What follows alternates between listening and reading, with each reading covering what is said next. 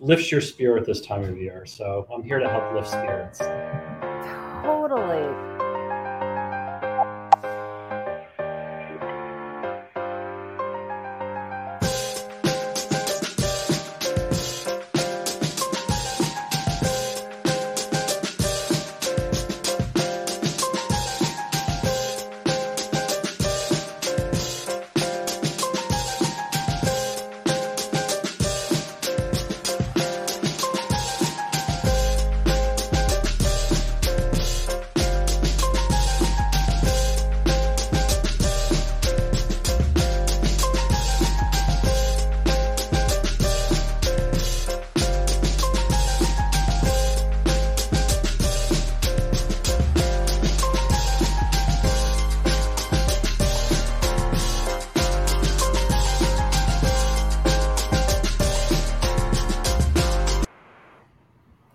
When it gets to that part, I'm like, oh, it's time to stop. Anyway, happy darn CultureCast Day, everybody. Welcome, welcome, welcome, Jeffrey Siminoff, my friend, who is the S V P over at Robert F. Kennedy Human Rights Organization. Happy darn Thursday, my friend. How are you? I'm doing really well. Happy to be here, and I'm your your brother in pink today. So I know. Good... I I love it. We're vibing. We are. We are. It feels good to be here. Always with yeah. you. I'm super excited. Before we really jump in, I know a lot of people had sent me some emails and texts ahead of this. They're just really fascinated with what it is that R F K Human Rights Organization does and what you're up to. But before we jump into this, you know, what I love about knowing you and getting to know you is you've just got a really interesting background. You know, yes, you are the senior vice president of this organization, and you do a lot of amazing work in helping organizations focus on workplace dignity. But I want to get into who you are, my friend. Like, who is Jeffrey, right? Like, how, where did you grow up? How did you end up on this pathway towards workplace dignity? Let's go there. Yeah, um, such a landscape when I think about it. Um, I grew up on the East Coast in New Jersey. Um, sort of a, a quiet, shy kid, um, book book focused, study focused, you know, um, kind of a confused kid in a lot of ways that I didn't really understand why until much later. Mm-hmm. Um, but, you know, was a pretty diligent kid and um, went to undergrad at Duke, um, went to law school at Emory University.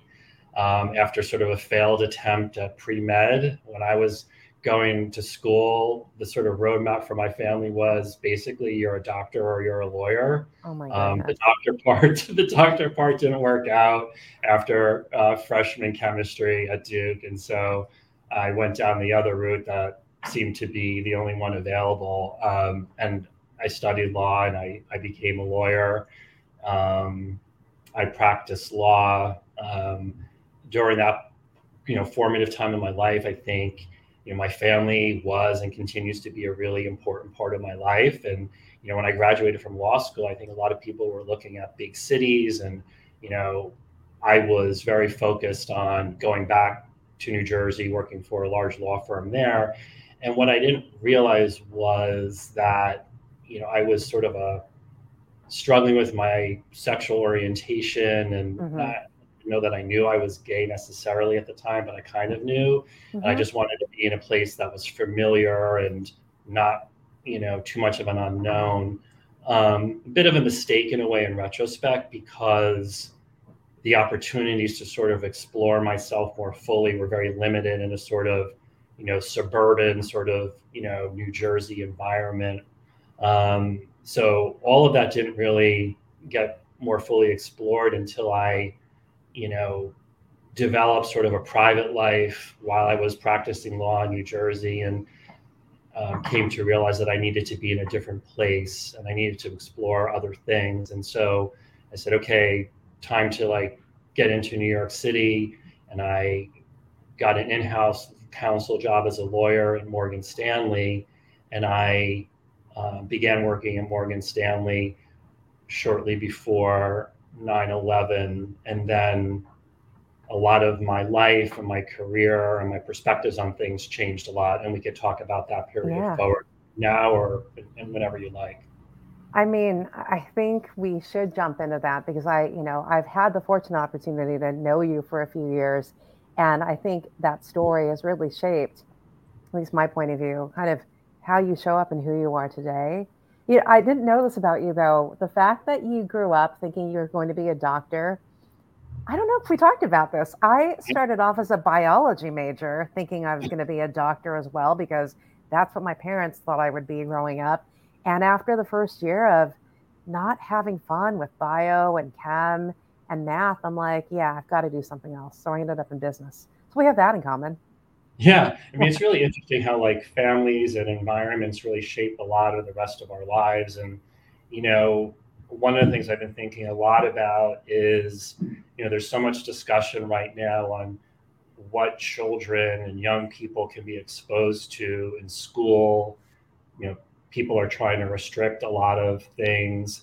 And I was talking to my brother yesterday, in fact, last night, and saying, we're talking about this topic of like, you know, what's available, what could people talk about to kids that are in, you know, K through twelve or in high school or college or whatever, don't say gay and all these things. And I said to my mm. brother last night, you know, one of the things I wish more than anything, looking back on like the first half of my life, is that I wish that there had been more opportunities to have open conversations and to allow younger people to more comfortably explore who they are, who they could be, without, you know, making them feel so stigmatized for what they believe they are. Um, and I, I fear that we're we're falling back in certain ways and creating a lot of harm to young people who, you know, may have to go on lockdown because of the messages that are starting to surround them. Yeah. But, you know, it's a, it's an interesting time. Yeah, it, it's weird. It is a little bit like Back to the Future. And that, um, you know, I think about, you're right. I, I am also shaped by some negatives in my childhood. And I think it's that peer pressure that whatever kids bring into school, right, and what they learn at home, and that's all they know. And then if schools don't provide kind of a broader aperture for, you know, for students to actually learn how the world is, it, it's hard. And it, it defines you. And then you need to figure out a way how to break through that later on in life as an, uh, you know, coping, productive adult, right? Um, and so uh, that's interesting that you had that conversation with your brother last night, because it's it's such a hot topic right now. Like what... Uh, this next generation is being exposed to, and how can we really support their future growth so that they can be the leaders of the world, right? And that's why we're on this call. It's about how do we shape culture. But I want to go back to you. You know, I, I want you to continue on. I think it's fascinating that you're able to get to New York, and I know that um, who you are as a lawyer, but then who you are as Jeffrey really came to life, I would say, in the experience that you had. And you shared a very personal story um, that I, I can't relate to, but I can understand how that could have shaped you. And I don't know if you want to get into it, you know, sure. the, the New York nine eleven story. Yeah, yeah. I mean, it's one of, I guess, like three crucial things that happened during my, you know, thirteen or so years at Morgan Stanley. And so I was a junior-ish Um, in-house employment lawyer at Morgan Stanley. Um, my office at the time was in the World Trade Center, in the South Tower, on the sixty-fifth floor. And on um, that day, um, I, um, you know, I had spoken with my parents the night before, complaining about an eight a.m. meeting, which is relevant to the story. Um, My brother at the time, a different brother than the one I was speaking to last night, was on his way back to New York from Madrid. Um, so it was in the air that morning. Um, and, you know, we had a meeting in a corner conference room that was facing south. So not in a direct view of the North Tower or the World Trade Center. Um, and, you know, into the meeting, um, the the first plane hit the, the North Tower, which we couldn't see, of course, because we were facing south in the South Tower. But, um, you know, there was debris, and I remember feeling like it was confetti, and I couldn't understand, or paper, and I couldn't understand how it could be so windy yeah. that paper was like sixty-five flights up. Um, but, you know, within moments, um, it was like chunks of stuff on fire flying by the window. And there had been a previous incident in the World Trade Center where there was a car bomb or something in a parking garage. And so some people in the meeting thought that something had happened that could have been like that. And so, you know, we left, and um, you know, our training sort of tells us not to take an elevator. And um, so we walked down the stairs, and, you know, it was um, a lot of, a bit of misinformation.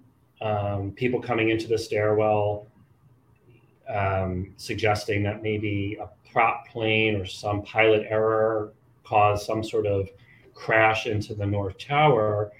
But the view was that what had happened was, you know, something unique to that building. And so it's tragically, you know, a lot of people started going back out to their floors or to a floor. It was very hot in the stairwell. And we kept, we kept going, and, um, got down to the twenty-seventh floor, the person I was with, when the second plane hit our building. Mm. And so, Marissa, I guess I, I mean, I would describe it. I've never really been in an earthquake, but I mean, it felt to me like the whole, like you could literally see the, the column, the stairwell column kind of lurching. Um, oh, wow. And I remember like, grasping the railing because I felt like the building was going to fall over. And because we didn't have proper information, I just assumed, it didn't make any sense, but to me it was, it must have been that the other building had sort of fallen over. Yeah. Onto our, was the only, in any event, what had been a very orderly situation became very chaotic. Um, we were able to get out of the tower, saw things that you really never wish you would have seen, um, in terms of what people who were higher up did. Um, and, you know, long story short, was was able to, to get to our offices in Midtown Manhattan, um, was able to reach my family, which was, of course, freaking out because, you know, they knew I was there that morning because I had complained the night before. My brother was sort of rerouted to Newfoundland, Canada. There's a Broadway show called Come From Away. That's all about his experience. But the relevance of all of it, I think, to why it's, besides it just being a very like jarring event that affects you and stays with you forever, you know, it, it it it related to how I think about my work and how I think about workplaces, because there were two thousand people working for Morgan Stanley in the South Tower, um, all of whom, well, virtually all of whom survived, except for the team that was most responsible for our safety, which was the corporate security team, which mostly perished. Um, but there were two thousand workers that were in that building, and questions came up pretty quickly about, you know, Morgan Stanley is a publicly traded company. Um, they have clients, you know, there's this push-pull between business and humanity in a way. Um, and the questions came up around, when are those people in the World Trade Center going to get back to work? Um, and so I recall being sort of pulled into conversations on this topic, you know, very quickly as a very junior person, junior lawyer, an employment law angle. And I remember taking the point of view in sort of my own fuzzied, traumatic state of, look, we're a global company. Those people in the World Trade Center are not really in a position to contribute in ways that you may wish. And so we need people in London and Singapore and Hong Kong, and quite frankly, Midtown Manhattan, to step up so that the colleagues who are in the building can find space to recover, um, grieve, um, commune with others, um, and then contribute in ways that make sense at a different point in time. And so the the company sort of relaxed its uh, leave policies for everyone in the World Trade Center through Thanksgiving of that year. And of course, many people chose to come back. Like I, yeah. for example, was back within a week because I needed to be with people who understood my experience. I mean, if I spent all that time with my parents, I think I would have gone crazy yeah. because like no one really got it. And I and so I benefited from the structures that were set up by Morgan Stanley to allow colleagues to come together, to talk, to support one another, um, and to recognize not everyone could just shut off, a, you know, flip a switch, and like whatever happened sort of went away. So, um, you know, the the way that it was ultimately handled after some, you know, conversations that needed to be ha- happen was important. Um, and I think there's a human-centered way to help respond to something like that that can't be forgotten, whatever the traumatic event is that surrounds a workplace. I mean, I, first of all, I, I wasn't there, but you sharing that story and just seeing it on the news, you know, as um, a citizen of the United States, first of all, my heart still goes out to everyone affected on that day. Um, your coworkers, all the people in the building who are here and who are not here, and their families. I just can't imagine, you know, as you're telling the story about, all right, how do we get everyone who was in the World Trade Center for your company back to work right away? I mean, it it pains me just to hear that, because I think about, okay, at the end of the day, or at the center of it all, are humans. And I think a big topic that um, I'm hearing you talk about too is like, in the workplace, what is the role of emotional regulation, right? What is the role of companies in terms of supporting holistic well-being for people and employees? And I don't know that even back then that was a trend, right? Like it wasn't even a, a thought. Yeah, I mean, I think that, you know, there may have been early versions of E A P, employee assistance programs. They were smart enough to bring in counselors uh, for people who wanted to, and I found it quite valuable to sit in those circles and, you know, just talk, and for an employer to create space for people to have those experiences. I mean, it, you have to remember too, like we're very used to now, for those of us who are privileged enough to be able to work from home, which of course many people don't have that privilege, but, you know, if we were in a work from home environment, this issue of like getting back to the office yeah. uh, would be very, very different. I mean, then it was, where are we physically going to put people, right? Like, you have, it wasn't really like, oh, well, two thousand displaced people are just going to like log on from home necessarily. It was yeah. probably possible in some way, but I remember like the whole process of like logging in in that environment or that time was very different. And so, you know, the the thing was like using conference rooms, and people who have their own offices have to share their offices and things like that. So all those decisions were made by, uh, you know, by people who were trying to find ways to center the human beings that were affected by this alongside of the business priorities that could not yield. Um, yeah.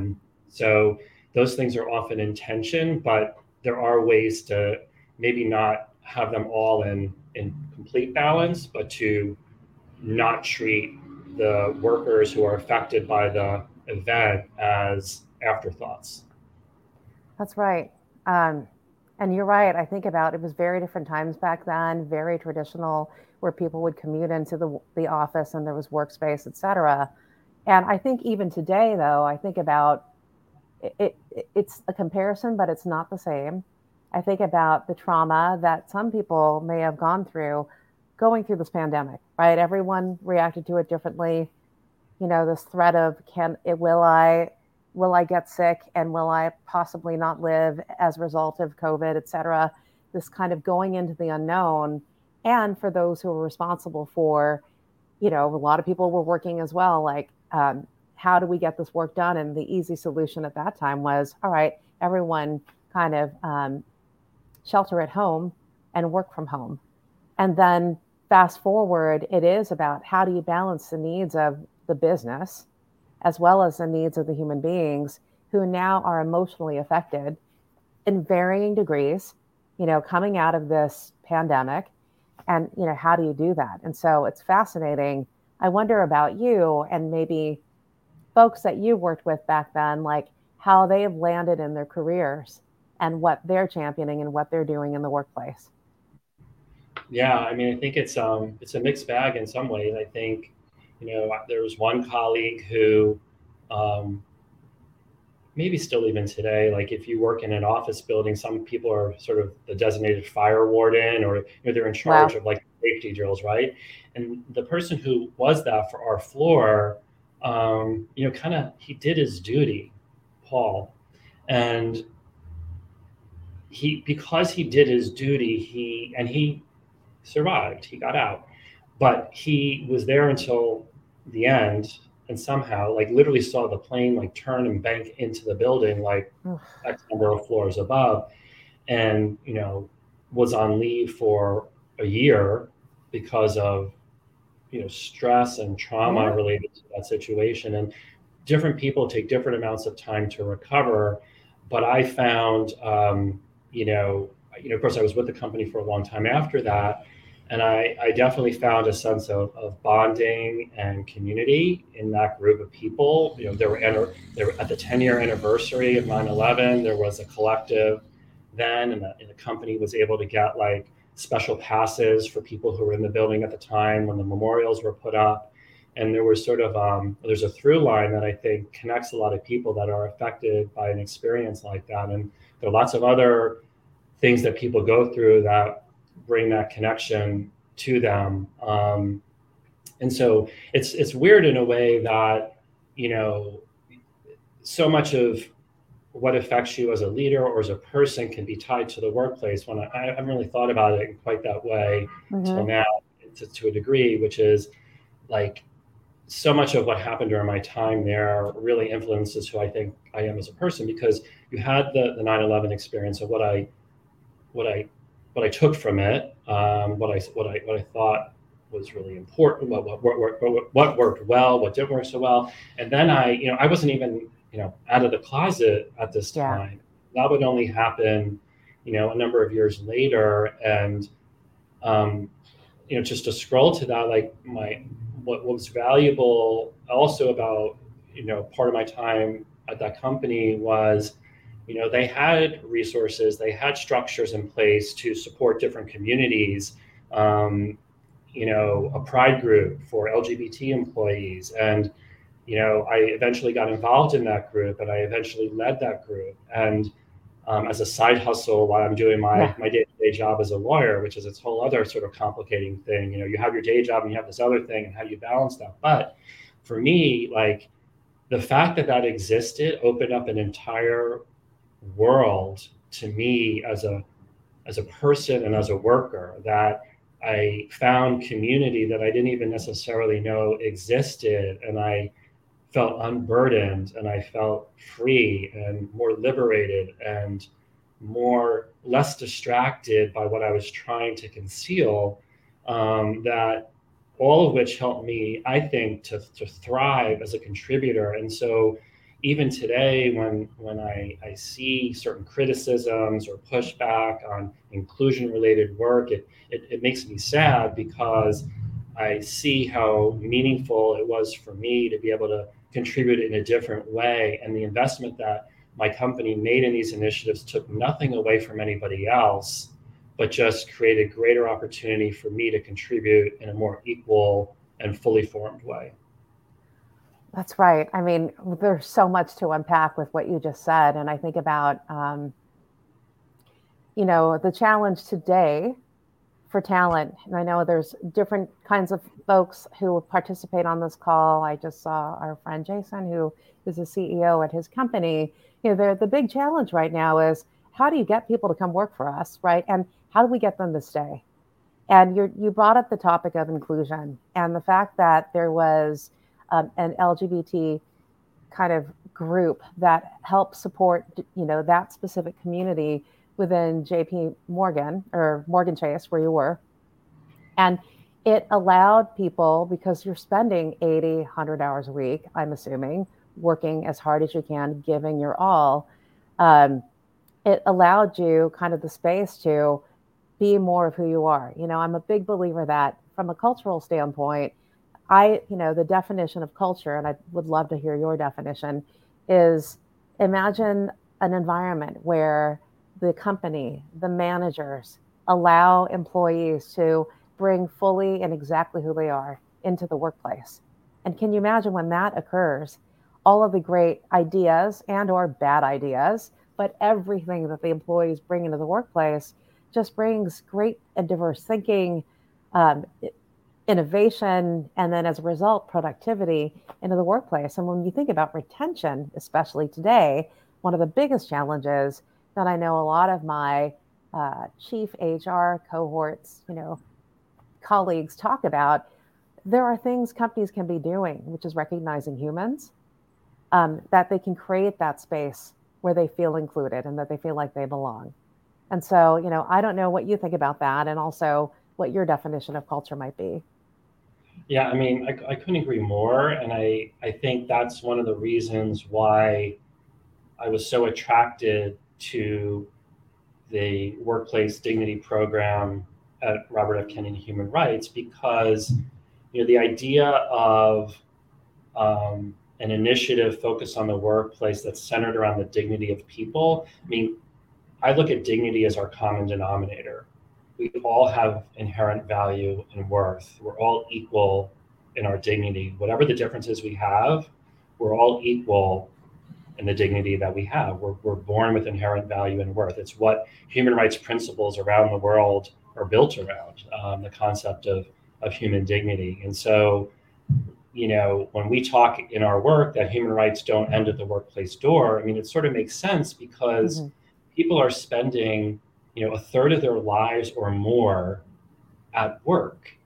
And so whether their dignity is fully realized, whether their value is, is fully appreciated, is so influenced by the workplace because they spend so much time there. We all do. And so it could be, work can either be a, a major source of meaning in our life, or it could be a major source of insecurity, um, lack of respect, um, sort of a degrading experience. Um, it could be one or the other. And I think it's on all of us as leaders to focus on workplace experiences that, you know, create empowerment um, of the people who are there, where they're given independence to really contribute to their full potential without extensive oversight, uh, where they feel safe, Um, where they feel there's an investment in their development, um, and where people feel that um, there's a organizational sense of purpose um, that they can rally around in their own day-to-day work. They understand how their own day-to-day work really is achieving a specific purpose that has been articulated by the organization. And I think good cultures sort of have structures in place and day-to-day leadership behaviors that advance those sorts of things. Um, at the end of the day, you know, people have lives beyond their work, but they want to feel that they have the opportunity to thrive and add to a specific mission and purpose that has been laid out before them, because hopefully that's why they joined the organization in the first place. That's right. I think you're really touching on, especially this generation that is now in the workforce, you know, Gen Z, and then we've got post Gen Z coming up. And I think they even, it was that Gallup study that was back in twenty nineteen. It's not even about work-life balance anymore. And it's not even about a job, but it's about my life and what it is that I'm doing. And if I'm contributing to a workplace, how does that fit within my life, which is a little different. You know, I, I it's interesting that you say workplaces are one or the other. I mean, based on my experience, just growing up in my career, I feel the same way. You either feel like you step into a box, and when you're in that box, you need to snap to the rules of the organization, right? And where you can't fully be yourself because there's certain ways of behaving, and, you know, you've got to get your professional vibe on.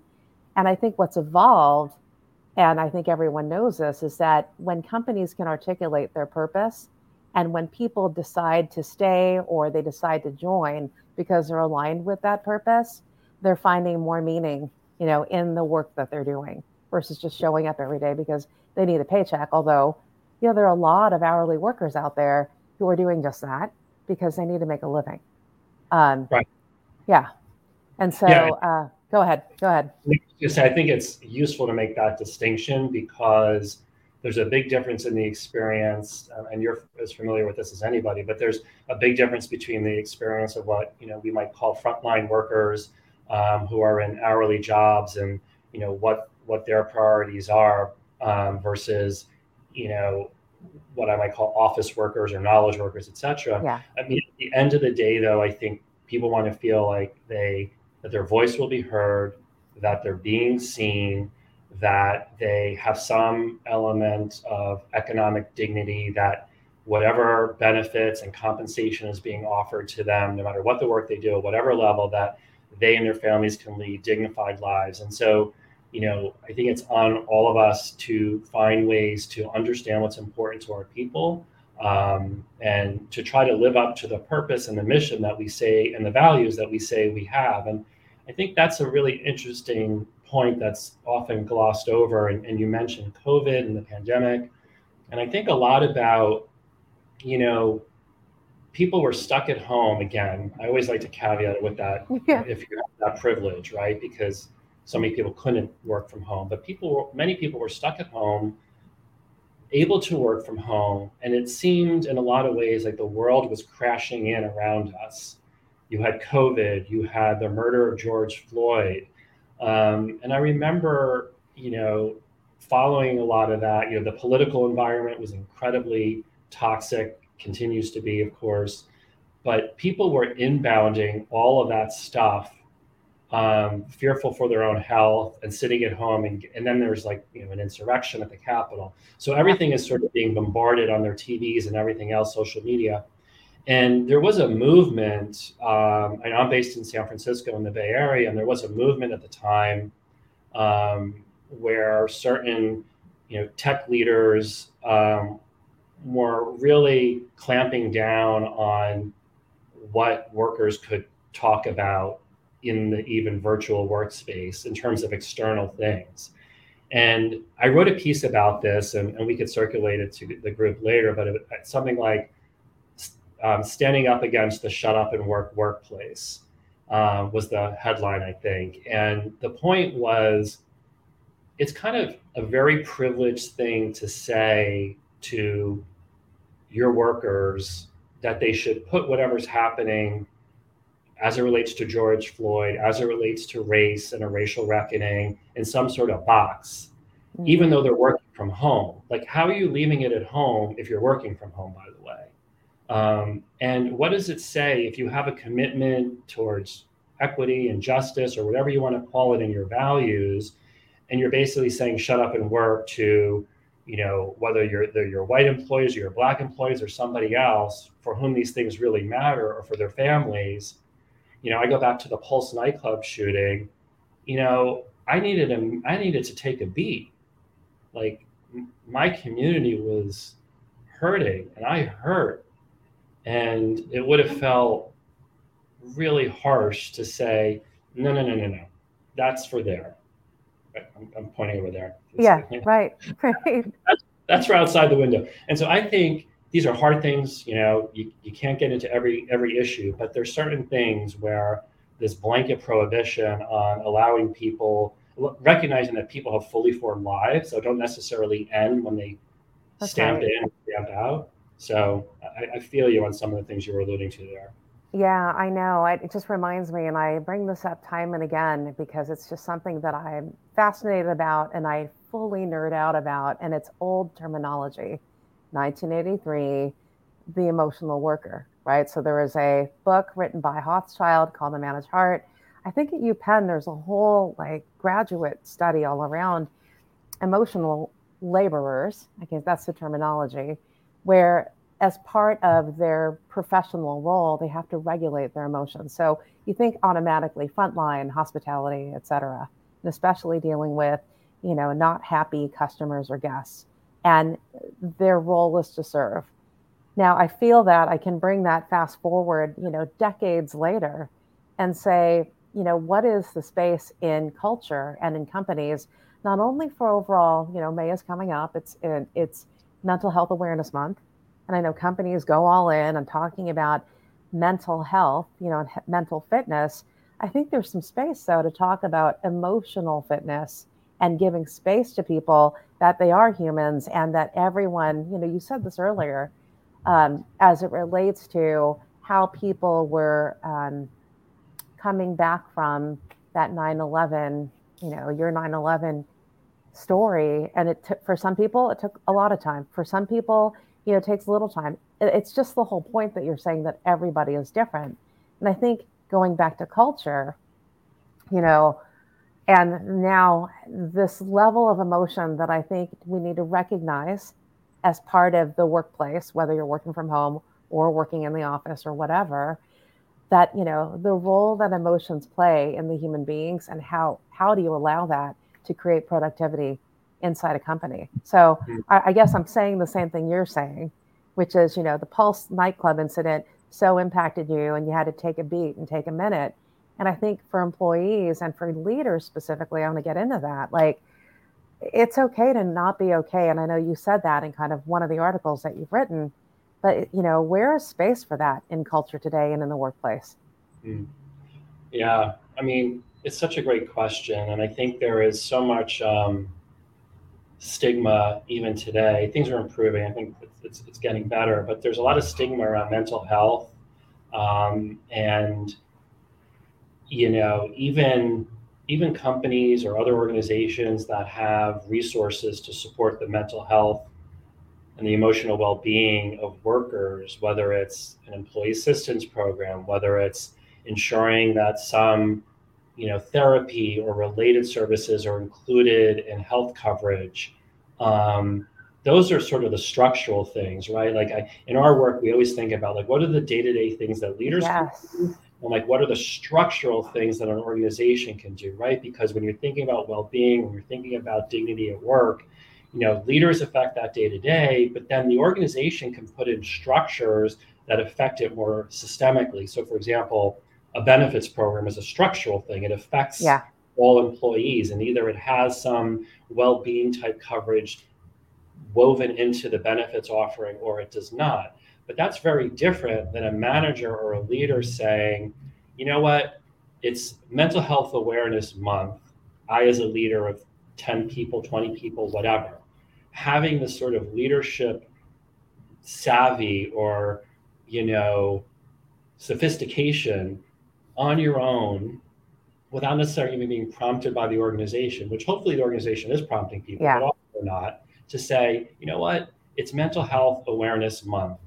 I have Jeffrey here from the benefits team to talk about what we offer you and why it's important for you to take advantage of these benefits. And if it's true, to have the confidence and the vulnerability to say, in fact, I've drawn on those benefits. I went through a really shitty situation last year and I was having difficulty. And you know what? This made a difference for me. You may not need it. Maybe you do, maybe you don't, but it's here for you. And you're encouraged to take advantage of it, because a lot of these benefits, it's almost like um, parental leave sometimes, especially for fathers or, you know, non-birth yeah. parents. The benefits are there, but people aren't necessarily taking advantage of them.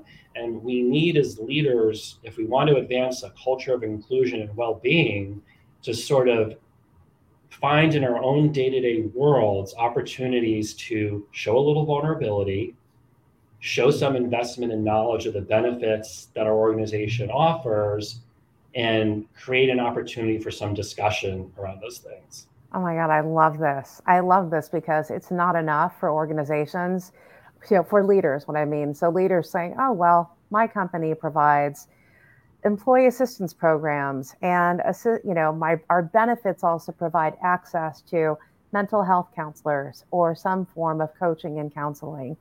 Um, I love what you're saying. And I always ask this in the CultureCast, like, what is the one thing leaders here on this on this CultureCast can be doing to create a culture of inclusion, right? And I love that you said, show some vulnerability, right? And even if you don't have vulnerability or you're not comfortable yet sharing a very personal story, you know, what ideas do you have on showing the human side, you know, of being a leader and supporting others? Yeah. What do you think? So I think one other area for that um, is around like psychological safety at yeah. work. Meaning, are you creating an environment where people feel comfortable speaking up? Um, not just speaking up because like maybe there's been a dignity violation or some, you know, discrimination policy violation. I'm talking about creating a safe environment where people feel that they can bring up new ideas or a different way of looking at things, right? Um, I think if you're creating the kind of cultures that we're talking about, you want people to feel like their voice will be heard, that they have, that if they contribute something or they have a different point of view, they won't be sort of ridiculed for it or shut down in a box. And so I think leaders, in addition to like, you know, showing vulnerability as it relates to things like wellness and benefits, like if you as a leader find ways to communicate, maybe not with these exact words, but basically, I don't have all the answers all the time. Mm-hmm. I'm not always right. In fact, here's how I've been wrong, and here's what I've learned from it. If you show that vulnerability, I think it creates space for people to feel like, okay, I can speak up. My colleague, my manager, whomever, you know, has made clear that they need my input.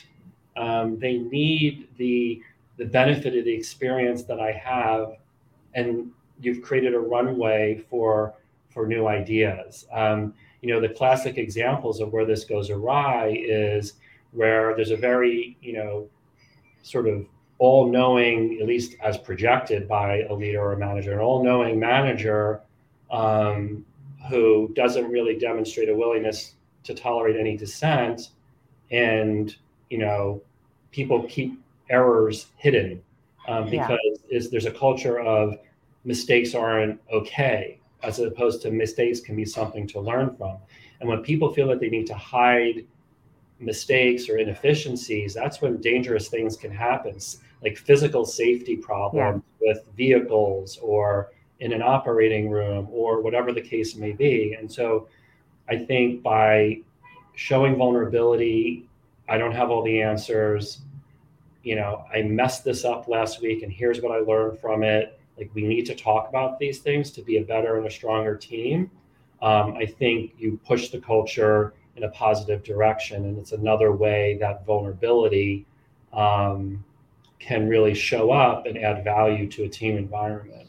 Yeah, I love that. I love that idea of um, being the leader who says, hey, you know, I, I don't have all the answers. And actually you're defining what I think diversity is for me and how I would love to experience it as I support teams, you know, in the corporate environment. It is about like allowing all these ideas to exist and actually behaving in a way as a leader to just invite that conversation, right? Invite the ideas to come in. And that whole thing around vulnerability, I mean, I'll, I'll be vulnerable and I'll share this quickly, but yeah, I know I've got a few former team members who I've worked with, you know, different companies who are on this call. And one thing that I, I did, which I thought, yikes, is this a flaw? Am I just going to do this? Um, you know, when I would get very specific, constructive, I'll just say even negative feedback from the person that I report to, right? And then I'm, you know, that affects me, right? It's like, all right, how do I learn and grow from that? And I found that when I would go back to my team, especially my direct reports, I would say, I got this feedback and it doesn't feel great. And I need your help showing up differently. What can I be doing differently? How can you help me do this? And I think from a true place of vulnerability as a leader, part of it is I'm sharing this with you because if I am leading this team, this is not a reflection of you, but it's a reflection of me and how others just might perceive the function that we are a part of. And they're like, I found in doing that, um, first of all, I've learned a lot because there's so many ideas that I would not have Um, solve the problem on my own um, because people are like, have you thought about it this way? here's something that I'm thinking about. But also, it's going, getting back to a place that you're talking about, which is when you show vulnerability and you create this place of psychological safety, it is about trust ultimately, right? Do people trust you and trust each other to actually come in and do their best work and be their full selves? And so anyway, I, I just shared that. I thought it was the wildest thing and crazy when I, I did that, but I also grew as a result of that. Yeah, that I mean, I love that. And I love the you know, bringing sort of trust into the conversation yeah. a little bit. I think, um, you know, we've spent a lot of time looking at some of the trust work that's out there and, you know, how foundational it is to, you know, a thriving organizational culture. It's, it gets back to like, um, you know, I, I think you may have mentioned it in a, in a post you did recently, um, people, organizations made all sorts of commitments um, coming out of George Floyd or otherwise. And even they may have in their own organizational values, very broad aspirational yeah. statements. And, you know, trust is a really interesting thing. It's so crucial. Um, and the, the, the, the company Edelman has this thing called the trust barometer. Yep. And what's really cool about the trust barometer, maybe a little surprising to people, is that, you know, of most entities, the people trust, you know, what they call my employer um, more than any other institution, more than government, more than the media, more than N G Os, whatever. Um, and that means that there's this unique opportunity. There's this inherent reservoir of trust that exists between people and their employer. But like all things, and what's great about that is like, if you're a smart organization, you could tap into that reservoir and really leverage it for something really amazing. But with your actions or inactions, you could degrade trust really quickly as an organization or as a leader. And so if you're, if you're, you know, whatever the walk, the walk, talk, the talk, if your words, if your actions don't match your words, yep. like you have a great marketing team and P R team, but it's all like fluff and there's not a lot of there there. Or if you're an organization sort of putting out a lot of stuff into the marketplace, but your people back at home aren't feeling the juice, you know, trust can degrade pretty quickly. And so, you know, if you are a leader, I think it's important to not like sort of overextend your commitments. Like, what are you actually able to deliver? Yeah. Uh, what are you able to get behind as a leader? Because, you know, if you go off with ten things that you say you're going to do for your people or your team, and you're only really, and you know, you're really only going to get one of them done. If you haven't managed people's expectations, their trust in your ability to deliver for them is going to diminish pretty quickly. It's kind of hard to recover from that. That's right. Actually, that's such a good nugget too, for everyone around commitments you make to your people. And the follow through on it, right? And the revisiting of it, not just I'm going to run off and do it. It's, I also think you come back and when it is done, engaging with the team and asking for feedback on how that landed, whatever those commitments were, you know, and then what can we learn from it and what can we be doing differently or better, right? So that it's ongoing. Um, I love that too. I do want to jump in on specifically the workplace dignity program that you lead at R F K Human Rights. So what does that mean? So if I'm I'm at, sitting at a company right now and I'm looking at Jeffrey Siminoff, I read all about you. So what is it that your team, your organization does in support of, you know, companies who are sitting on this call or companies who are researching you? Yeah, so, you know, again, the work is built around the principle of dignity at work. Um, and there's a specific human rights underpinning for that. There's, there's, there's this thing that many people may not be aware of, but it's called the Universal Declaration of Human Rights. And it covers many aspects of the way people live in their lives around the world, which includes their workplace. And what the declaration commits to is workplaces that are just and favorable. That's the sort of anchoring quote. Um, and remuneration that allows people to lead dignified lives. So that's sort of our you know, small c constitution, yeah. if you will, that sort of guides our work um, as an organization and, and as a program. And, you know, we're really focused on drawing from Bobby Kennedy's legacy of human rights activism and a focus on workers' rights, um, and really translating it to specific action in the work that we do. And we do it through really four principal ways.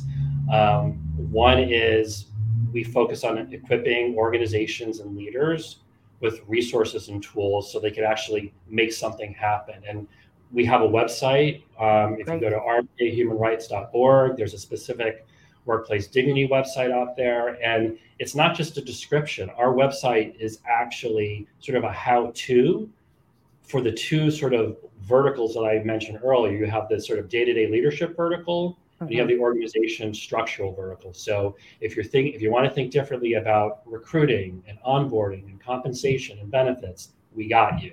If you're a leader and you want to think about how do I foster trust on my team? How do I create a more open and safe environment? How do I really leverage differences that exist on this team that I have? We got you too. And we wanted to, you know, as a human rights organization, sort of open source and publish this information so people could sort of immediately draw on specific actions. In addition to that, that first element of equipping organizations with tools, we also provide consulting services for organizations who maybe a specific team needs support, or quite frankly, even an individual executive or leader needs some independent objective support, and we do that as well. The second thing that we do is we use our voice to sort of shape the narrative in this space. So that means speaking about workplace dignity, really getting beyond the sort of specific diversity, equity, and inclusion lens to a more fulsome understanding of what dignity at work could mean, which includes inclusion at work, but is not limited to that. Um, so we speak, we do discussions like this, we write, we publish op-eds and essays, and we're pretty active on social media. Please follow me if you'd like. I'm on Twitter, J M S San Fran, and I'm also on LinkedIn, and so is our organization. We also create forums that bring different communities together to discuss workplace challenges that may be industry specific or worker specific. So for example, next month, we have a book and journalism awards as an organization. Um, we obviously care about the work experience of journalists. So we may convene a specific conversation around journalists as workers. And as an organization, you know, one of our key focus areas is, you know, sort of developing and empowering the next generation of human rights leaders. And so we focus on human rights education, um, you know, pre-college. And so we also wow. think of educators as workers. And finally, we think a lot about how can we use our voice and our communities to advance legislation, policy, and movements that are focused on workplace change. So those are, you know, the four areas that we spend time focusing on. We'd love to connect with folks, and we love for individuals for whom the idea of dignity at work is something that resonates to them to help amplify our messages and this movement towards workplaces that really embrace and empower and protect the inherent value of worth, inherent value and worth of people in this place where they spend so much of their life's time. Oh my goodness. I think you just gave a gift. You know, I'm very familiar with the the website on workplace dignity at r f k human rights dot org. Um, so uh, aside from all of the amazing kind of pieces of advice, I mean, there's a lot of great tools there um, that people can use for their organization and that they can use for themselves. And I think um, a theme that I'm hearing too is, look, it takes leadership to make this happen, right? So not just organizations, but you as an individual who are listening in on this conversation, it takes your leadership to take that next step. And so I love that you have all those tools there, Jeffrey. Um, I want I want to pivot just for something fun, since I know we're coming up to the top of the yeah. hour. I always love asking. So pop culture, you know, I know we talked a lot about culture and how we can actually close this divide that's happening through really recognizing people and what you know, their worth, right?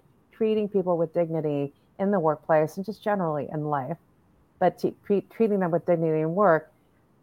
I think about pop culture too, which is part of life. And like you as a human being, we've learned so much about you. And I so appreciate how open and vulnerable you were to share your specific story around nine eleven.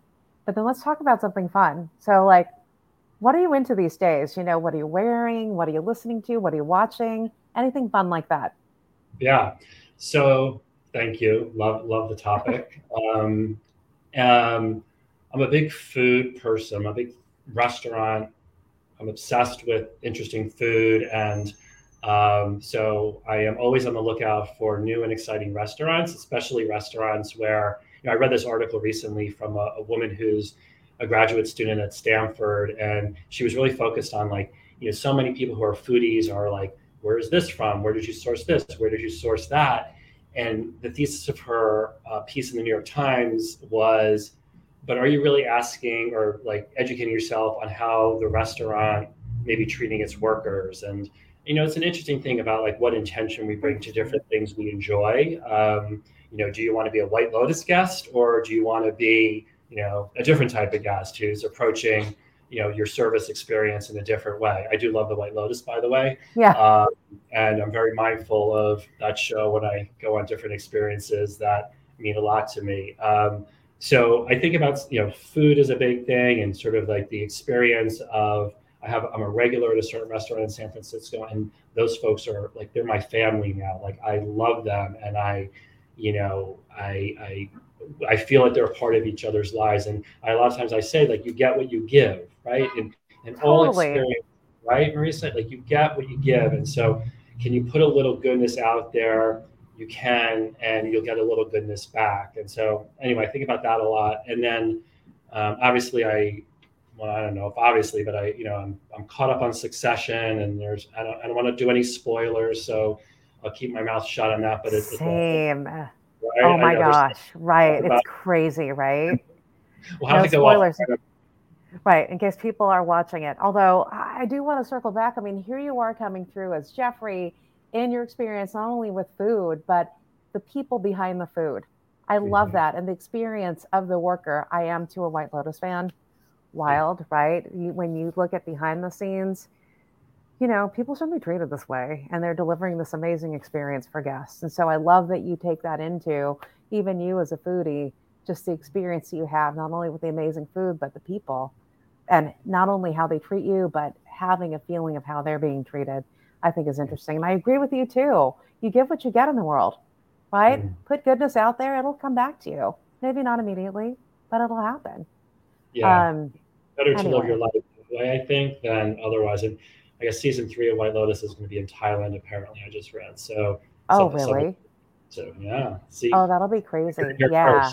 Yeah. And actually, Succession's really interesting, too. We won't even get into the storyline, but it's an interesting look, too, at family and family in the workplace, and actually how people are treated as well. It's fascinating. Well, I think, you know, I know we just have two minutes, but I would just yeah. say very quickly on that point, I think, you know, we can have a whole separate segment on, you know, the idea of work as family, which is a very complicated thing. There, there. I think it's a complicated cultural thing as a leader to, you know, sort of position your workplace as the family, because it's a complicated thing for a lot of people, and they may necessarily want to work with their family. Um, obviously, it's a very different question when the family is actually working in the workplace, which is the Succession story. But this idea of like, everyone here is part of a family is very noble and salutary in concept, but the practicalities of that is like, I don't necessarily know that I want to work with my siblings or feel yeah. that I have that kind of relationship with the people I'm working with. For some people, it may make complete sense, but not for everybody. Yeah, you're right. One size does not fit all. And I think it still brings it all back to that um, vulnerability, the humanity, the trust that a leader brings into a team, where it's not just workers, but it's actually human beings that are part of what it is you're trying to create in the workplace. And so um, with that, I know we're coming to the top of the hour. First of all, I, I heart you so much. My heart goes out to you. I, I heart that we know so much about you, and that you're just so open about it. And thank you so much for all of the good thinking, the good resources, and really the movement that you are leading and that you are creating through R F K Human Rights. I really appreciate you. And, and yeah. And I was just saying, Cal, you've been a wonderful friend, um, a great contributor and supporter, and just a valued person in my life. And I appreciate what you're doing and just being connected to to your world always. Thank you. Well, always. I mean, I'm feeling a little love fest here. I think Cheryl Haskins was asking, hey, I got here late. Where can I watch this? So everyone, this can be rewatched on LinkedIn right after this is done. Um, also, you can head over to my website. That's been up on the screen. Uh, you can click into this and any other CultureCast, as well as CultureCast with Marissa on Apple, Spotify, and Google. And so there are many ways for you to catch up to this content and to see Jeffrey's full conversation. If you got in a little late, it's totally fine. And I hope I can see all of you with the next live CultureCast, which will be on Tuesday, April twenty-fifth at eleven a.m. Pacific time. Our next guest is Jeremy Utley, who is a professor at Stanford. And we're going to be talking about the role of creativity and diversity. So with that, everyone, have a great, great Thursday and hopefully a Friday Junior, right? Let's go into the weekend strong. Hear, hear. Thank you. All right, all. Good to see you all. Bye. Bye.